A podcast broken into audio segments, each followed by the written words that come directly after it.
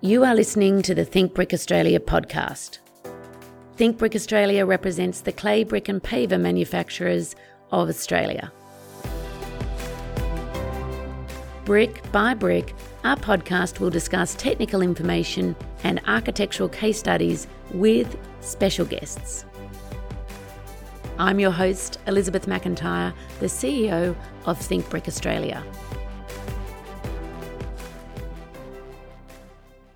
On today's podcast, we are welcoming one of our oldest supporters, and not by age, I mean by tenure of how much he has been loving bricks for all these years and providing such a pathway not only for students, but also for the rest of the architectural community to see how they have showcased brick in all of their applications.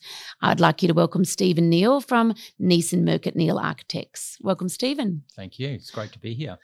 I mentioned in the introduction, you actually won one of the first Think Brick Awards, which was the About Face Award for yes. your work when you were with mm-hmm. Pendal and Neal. And we will go back and revisit that. Sure. But I wonder, before we do, whether you can just talk a little bit about your childhood and what growing up was like for you. So I grew up in Perth, enjoying living Scarborough Beach beside the ocean. Dad was a pilot, so a lot of traveling. Really enjoyed the family in that place. Mother's Italian background, so big family and a lot of time spent spent with family and friends. And how big was your family? My, myself, brother, and a sister. And when did you know, like as a child, were you interested in building things or art? How did you know architecture was going to be? I was always making things. I mm-hmm. love making models, model aircraft. I drew yachts all the time when I was probably when I was meant to be concentrating in class. But mm-hmm. I love boats, love sailing, love drawing, and love making things. Mm-hmm. That's took my bike apart all the time, and put oh, it back wow. together, and I think Dad was a bit uh, worried. Apparently, he gave me a train set when I was about three or four. He spent all night assembling it on a board, and he gave it to me for Christmas. He had to go flying. Came back, I'd neatly unscrewed every piece and put it back in its box. It would have been devastating. yeah, it was. We've all done that as parents, um, assembling these things. Mm. And when you say that there was a lot of travel, did you get to travel with your father? I did. I used to travel in the jump seat in those days. So ah. I was able to sit up the front of the aircraft and travel northwest Australia and mainly in, in Western Australia. Okay. That's where Dad was flying. Okay. So he was, yeah, flying up yeah. to the. Yeah. And then we spent a year in Malaysia in Kuching. Oh, wow. In Sarawak, Borneo, which was wonderful. Had a um, pet orangutan and they had to then give that on to the zoo. His name's Bullet. He's, oh. He was still there a while ago. Oh, wow. And how old were you when that happened? Grade four, so 10. Okay. 10 years old. Yeah. Quite transformative, actually. No TV there, so a lot of reading a lot of experiencing in the jungle, yeah. a lot of swimming. The was there a fair bit of freedom while you a were lot. there? And with the traveling around Australia, did that change the way you saw things? Because I mean, not many people would have had that opportunity. Yes, profoundly connected to seeing the earth from the sky. So those pictures of landscape and geometry of roads, geometry of towns, that has a yeah quite a profound um, sense of the country, the sense of place mm. for me, and aligns quite nicely with Indigenous. Yeah, clearly they were constructing that from their minds, which is just so powerful. But to see that, I I still always take a window seat and look yes. down and enjoy that. Mm. What stage in your in your senior school have you chosen architecture or? I wanted to be a naval architect, actually. Okay. So the drawing of boats. At that time, though, you either had to become a boat builder which I did. I left school and became got an apprenticeship as a boat builder in Fremantle. I was treated so badly, as in I swept the floor, I think, for about five or six weeks. And I was interested in seeing some plans or drawings, yeah. and I'd ask questions, and they just had no interest in. So I quit, went back to school, and decided architecture was the way to go.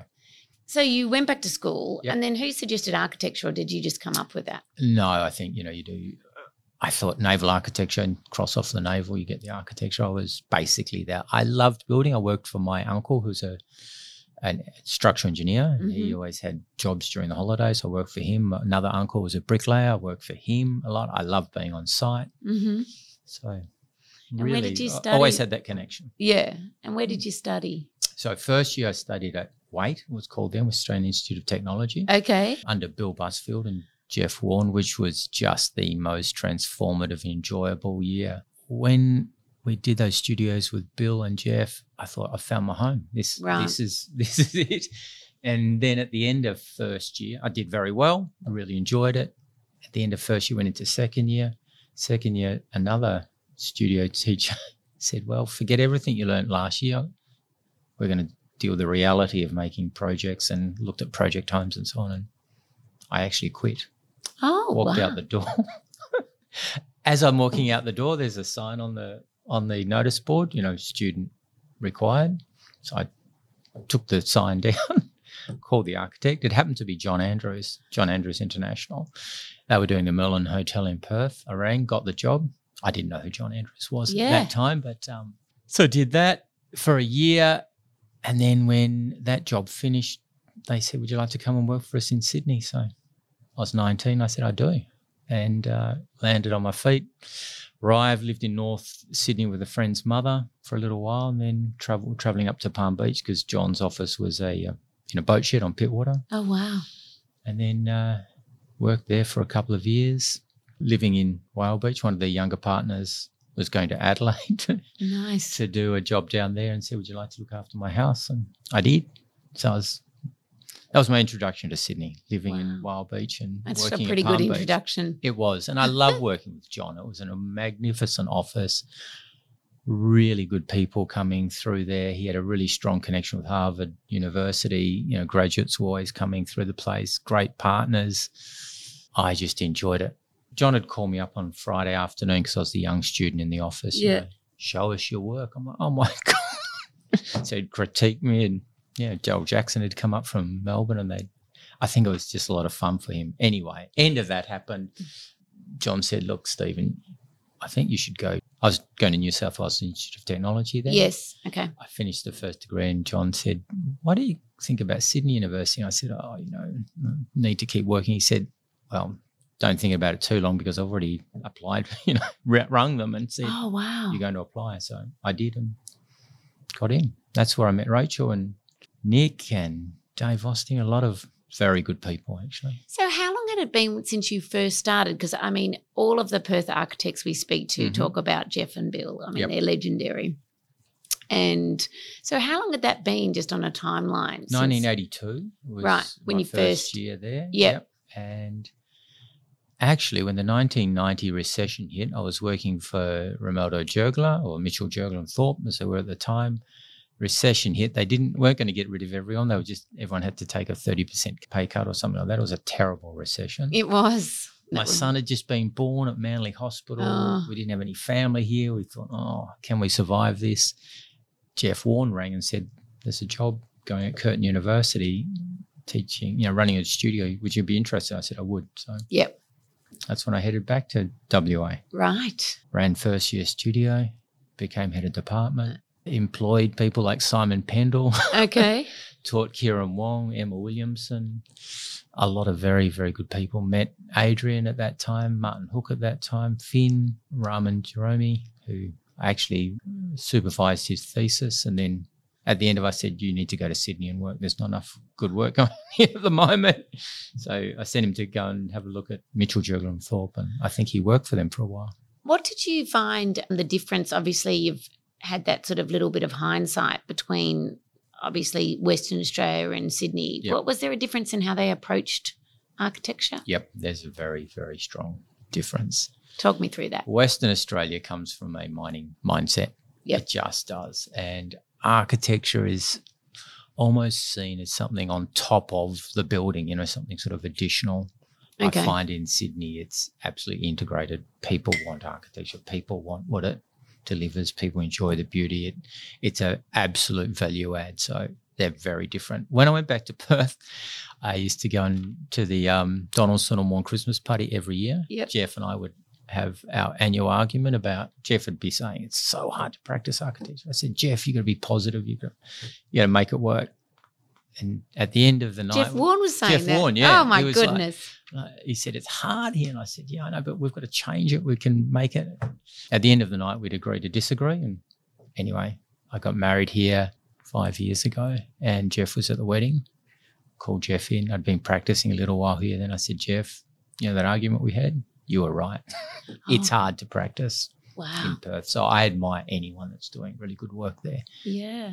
Not that the talent isn't there, it's absolutely there. Wonderful schools of architecture, wonderful people. Yeah. It's it there's a, not a culture of wanting or- and desiring and seeing the value of architecture across the board. I think though it does stem from, as you've mentioned, just the, the single-mindedness of it being mining. An that- engineering place, yeah. yeah. And And powerfully so. and haven't we got some great everyone from Perth coming east, so we Mm. love it. Yeah.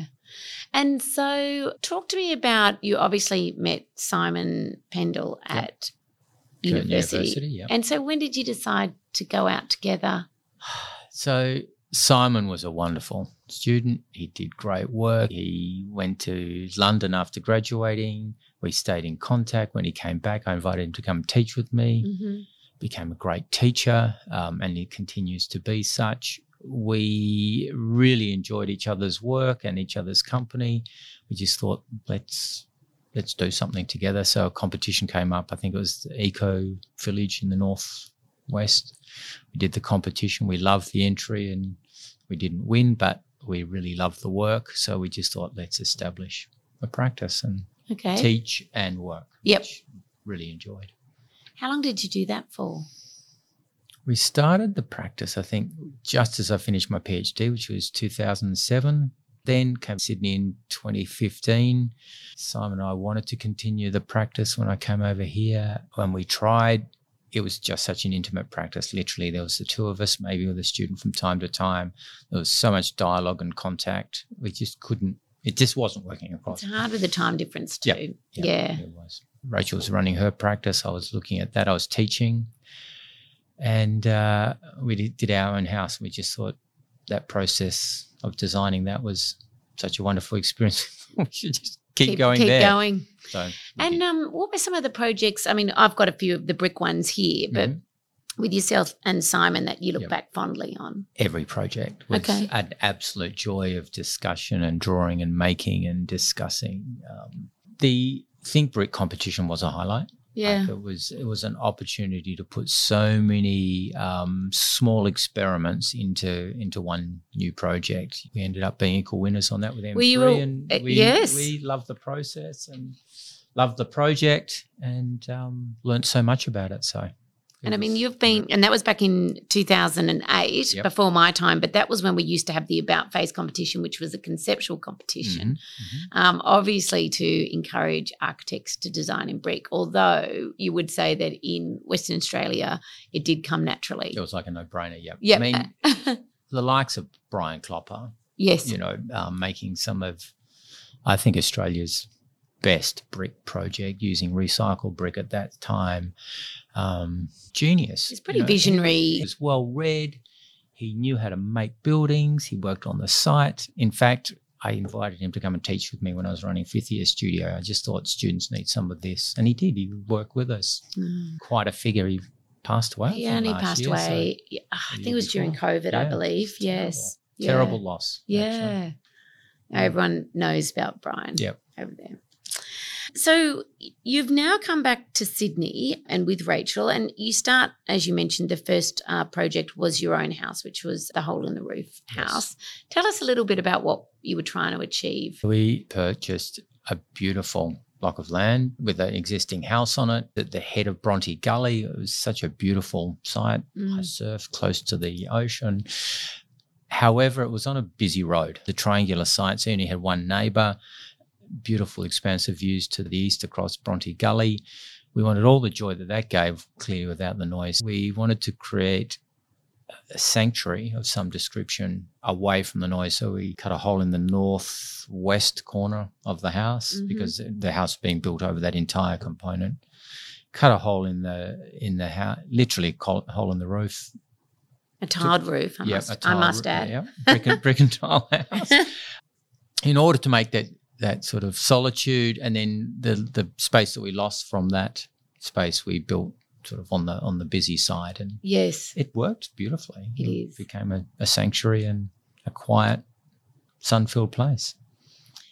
And Stephen, you've had a lot of time teaching, and I just wondered whether you'd noticed any sort of trends or changes throughout that time looking with trend is that students are always vibrant and wonderful and keen and want to do great things um, changes have come from the universities wanting to be more research focused. Yep. And by research, that means typically specialization. Mm, But on the other side, architecture is actually, you need to be a really good generalist. You need Yes. to need a bit about a lot of things in order to put that together. So there, I think there is a little bit of a loss of the bigger picture of architecture. And you've got to have research. I did a PhD. I understand you need, Mm. you need research to to take things on. But as Van Schaik, you know, my supervisor for the PhD, argued very well that research happens through the process of designing and making, and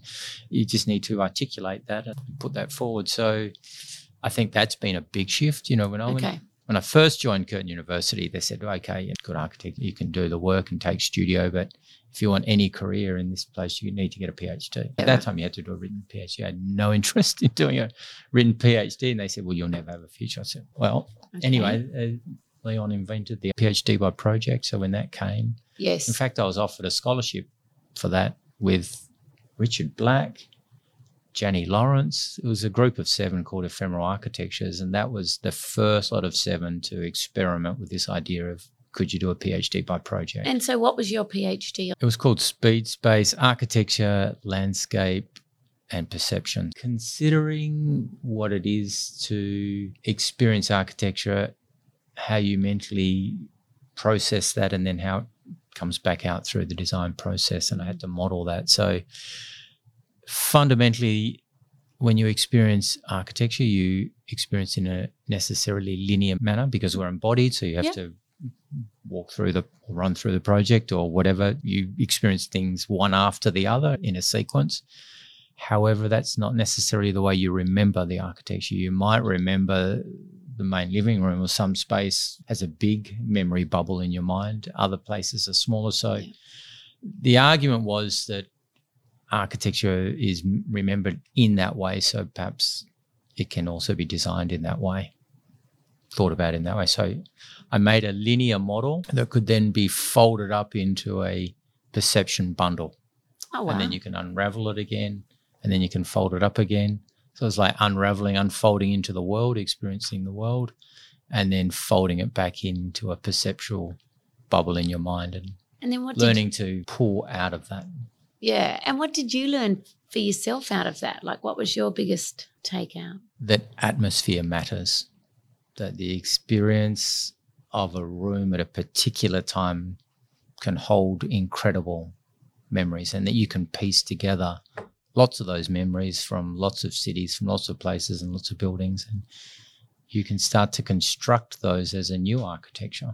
That's remembering all of those parts, not Yeah. one that looks like this one or that one, but taking parts from all of those and binding them into being, binding a, a new way of thinking. So, are you referring there to? And this this is just when you say that. I think is that the people that are in the room, or as well as the time of day or the room of the room, or both. It's the proportion of the room. Okay. It's the sense of light in the room. room. It's the acoustic signature of the room. It's the things that you touch in the room. The way that it's all been bound together yep. Builds a builds an atmosphere, Yeah, and it's it holds it does. holds in the memory, and everyone has those experiences. And Yep. often when we talk to clients, that's what we ask them to recall, rather than what does it look like. Mm, What are those things that you've experienced that are most magical for you? yeah. try and remake some of those. No, it's it's true. I think that's a lot of when you talk about making your home. You know, you're wanting to recreate some of those atmospheric Mm. feelings that you had, particularly when you were younger. Yep. I would imagine. At any time, and, and Yeah. I mean, Leon spoke about you know spatial memory so fondly. Simon took that on in Mm. his PhD.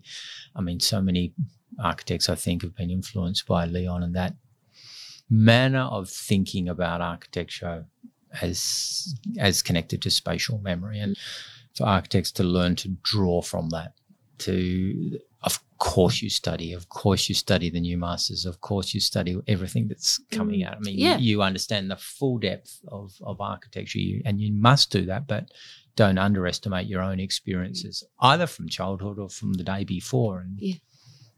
Before we touch on the book, I did want to ask you you've obviously just in terms of your own artwork is um, you've been successful in that as well. Can you tell us a little bit about that? So highly influenced at Sydney University by Le Corbusier. When studying not only his work but his life, recognizing that he would paint in the morning and do architecture the rest of the day, and Wow. he was able to balance those two art forms. And I always was interested in art at Sydney University. I was part of the Tin Shed. You could take painting as as an option. Okay. I took painting as an option every semester because I'd been to New South Wales Institute of Technology. I didn't have to take all of the construction subjects. So I Okay. would take fine art instead. Matthias Gerber was teaching at the time. Uh, By the end of my, I think, sixth year, final year, Matthias turned to me and said, Stephen, you should be an artist. I went, oh my God, I've just Yeah. all of this time in architecture. So I thought, I always thought I could combine those two aspects. I've always drawn, inspired very much by Neil Durbach, who taught me at Sydney University, you know, who's always sketching and drawing. So And that, that influence. So I've always, since 87, Yep. 86, kept a sketchbook. So I still Wow. have the, the entire sequence did my own painting and continued to paint, but that ability to work as an artist and architect at the same time that Corb could do, I mean, he's genius. So Yep. I wasn't able to sustain that. It just, art took either too much headspace or architecture took too much headspace and teaching at the same time. So the art dropped off. Then I was, I think I saw an exhibition by Jurek Wybraniec. I was really impressed and fell in love with the work. I thought oh, I should go and work with this guy. Or gonna, so I did. I approached him and said, "Could we do some collaboration, art architecture collaboration Right. together? Would you be interested?" He was interested, so we formed an art an art practice Is called Surf. Surf. Mm. Yes. Okay. And we we only did we did competitions, as in um, public artworks, and Mhm. were quite successful in that realm in Perth. So And what- enjoyed that process immensely. Yeah. Jurek's a wonderful artist, as is his wife Michelle. Actually, they're both. So is it still going? Is Surf still going? No, not Uh, really. We yeah. we did yeah we did one project here in Sydney, Okay. and I think Nisa has become so busy. Jurek's busy in his world. I think that thing of collaborating collaborating across the country is not easy. We're still the practice exists. Yes. So if the opportunity comes up, Does we'll- Surf we'll stand for anything? well, it beside the ocean, uh, Yeah. surf as in surfing, but we also quite like the old English sense of a serf as a as someone that was not a slave, but a, worker of someone working Oh, yes, for others. yeah. And we were we quite like that Yeah. that play. All right. So, Stephen, how did I've got the book in front of me now? And as I said to you, I and Rachel, it's such a beautiful read. It's it's a lovely journey. Uh, really, I guess for the 3 Mhm. the three sort of woven fabrics that come together. How did the book come to be? Well, it was a direct invitation from Fleur Watson and Martyn Hook at RMIT. They'd commenced this series. Mm, on Australian architects. They thought they would have a you know ongoing one a year uh, Yep. across a sequence of, of years and practices from around the country. I just admire those guys so much for being confident in Australian architecture and publishing it and putting it out there. So Kerstin Thompson had done the first one. They Yep. approached us to do the second. We were totally delighted to be part of that. I think there it was connected, well, it is connected to an alumni. I'd studied at RMIT. Yes. Studied there. So Yes. it's connected yeah. to that as well, which is nice for them to teach so many or educate so many Australian architects, create postgraduate programs, and then invite them back in and. But it's beautiful that it's documented. yeah, it yeah. is. It's really nice to to document work. Important to document work. It was a great process of us of editing projects. I mean, it was great for Rachel too, having worked with Nick on, Yep. a, on a body of work, and then Nick dying, and, Yeah. and Rachel having to work herself. So there's a body of work that she's done Uh, herself, yeah. and then enter Stephen and the, the third transformation. So we're able to sort of document those three bodies of work, It's really which was a wonderful binding. Actually. Yeah, and it, it's a, it's just described beautifully. Yeah, mm. and um, in the book you talk a lot about tremoring. I Yep. wonder whether you could just elaborate, articulate that for our listeners. well, it's a philosophical term actually about maybe connected to something like the sublime. It's Mhm. that moment when you you go into a room or you stand in front of something and you're you suspend thinking. You're really feeling, and it, Mhm. your your perceptual mechanisms are heightened, and it's almost like a tremoring. It's like something's happening here. I don't know what it is, but it, it's powerful and it's affecting my whole body, my whole psyche Mm. and that's tremoring. So these moments of tremoring are not, you know, you don't have them all the time, but it's um, to recognize that and to try and understand what's happening at that moment and what you're perceiving and what's what matters. I think is important. So, and is that what you're asking your clients to do? No. Okay. We're, not asking them to do that. I think it's that's more in our realm and drawing on that. We're asking, we're, I suppose we are asking them to recall important. We would never touch tremoring. No, no, but I mean, I mean, I know what you're saying, but in an indirect way, you are trying to experience. Yeah, we are. Yeah. What- Yes, we are trying to draw on their important moments. Yes, Their important experiences, what matters to them. Yes, we are. and the other sort of flavour of the book, um, which is no surprise, is just your involvement um, with the Indigenous and the cultural side of thing. And you touched on it a little bit earlier. Just um, explain a little bit. You talk a lot about walking hand in hand. How does that? How does that play out well, in the a project? book's title is Setting Architecture. The connection is the connection to landscape, the connection to place. So many wonderful architectural theorists, philosophers, um, architects discuss place or indigenous peoples have had such a close connection to place and to land, to country for so long. There's there's a shared there are different experiences of place and, and country and landscape and there's some shared there's some overlaps Mm. and not for one to become the other. But we've worked we worked with um, Bibi Barba on um, the project at Kamay. We'd come at it with eyes open, trying to understand the place from two points of view. We worked with Bart, Bibi. Both of us had to throw out pe- preconceptions of unicultural direction, Mm, and we had to find a project together. And that's when walking hand in hand came. yeah, It was powerful. you can see. Yeah, you can see that. Mm. Didn't know it was that powerful, but it was. It Mm. was um, quite a moment. Mm, Quite a moment to actually try and find a, an architecture together, not reinforce known mechanisms, known ways of working. Mm, mm. it did, and continues to be. That's right. When you are walking together with Bibi, what were the, I guess, what were some of the aspects that changed the way you thought about things? You know, Cartesian order, which is something we're very familiar with, Mm, isn't a familiar natural order for Indigenous groups. And the necessary architecture that results from the orders that we work with through habit aren't the orders that Bibi was drawing from.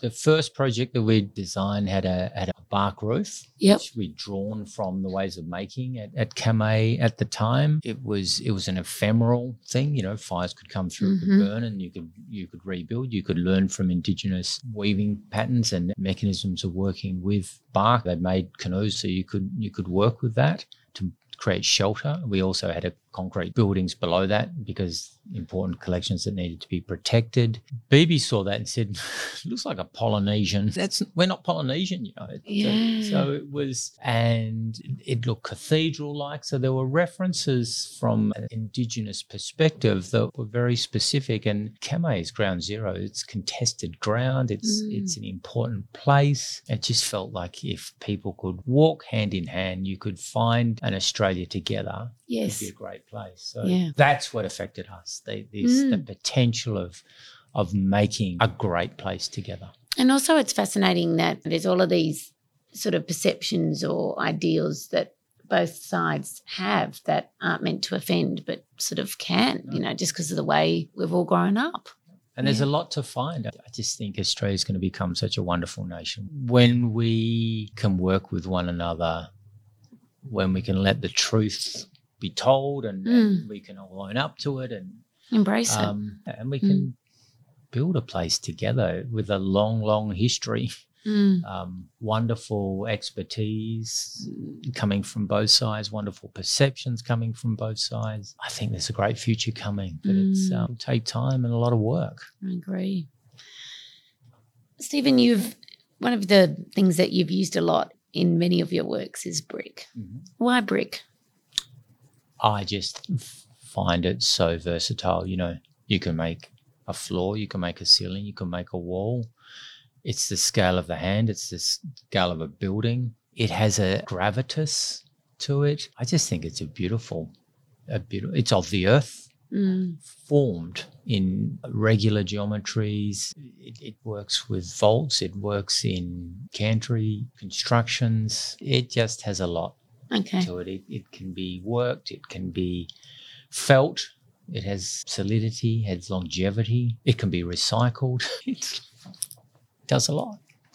Is there, I'm not asking you to choose your favorite child, but is there a favorite brick project of yours? The favourite that's been designed would be the Rosebery Primary School, which is under construction at the moment. Moment. So that's that's going to be a recycled brick project, and it's of a civic scale. Has a beautiful authenticity to it. It'll be one to watch. We yeah. can't wait to see that. nice. Yeah. Um, and you've been a part of the awards for a long time. What, what do they mean to you or the, the architectural community from your perspective? I think annual events are really important to architecture to actually think about what you've done and put, to put forward what you think's important work for the rest of the profession or others to to judge and to look at. I think it's important to show what architects do with a specific material and to showcase that and and to to put that in a group. I think that's wonderful reflection. You know, you're mm. curious as an architect and you make new things to then put it out into the public and have others reflect on that and make a judgment is it's useful. Yes, yeah. And out of curiosity, how long did it take to to write to complete the book? About a year. Yeah. It's a lot of effort on designers. Some of the, the work was rephotographed mm. because the landscape had grown up around Yep. around projects and to just see them in that context and with that beautiful lusciousness around them. Editing work, deciding what was the better projects to be showcased in a book of this nature. Working with Richard Black and Anna Johnson, who wrote such a wonderful essay reflecting on the work, touring the projects with them. It was it was very good. And then Rachel and I took the opportunity to make a series of aphorisms or notes about sort of architecture that are important Mm. to us. We both teach, so and we use those aphorisms Yep. in our teaching. We thought it was a wonderful opportunity to formalize those as lessons for us in architecture that Mm. could be shared. No, I think that's what they are. Yeah. And you spoke about it before when we were talking about partnering hand in hand. Mm. But what do you see as the biggest I guess, focus for architects today that or sh- what should be the focus do you think? I think the focus is always to find a genuine project out of the circumstances that you're dealt. So Mm. the client with all their nuances, the site with all of its particularities, the state of the economy and what you can afford and can't afford, the the selection of materials through sustainability and, and longevity and weighing those binding into being is the thing that needs to hold being aware of history being aware of contemporary works but then finding the project for that place for that client at that time Finding is into being. Yep. Love it. Stephen, thank you so much. And also for all the support that you've given our industry over the years. Can we just go into the rapid fire questions? sure no All right. problems All answers are acceptable. Yep.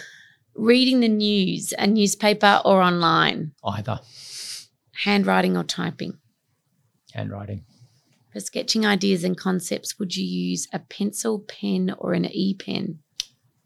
I always sketch in a uh, sketchbook, but I'm just transferring to an e pen and enjoying that a lot. I read that.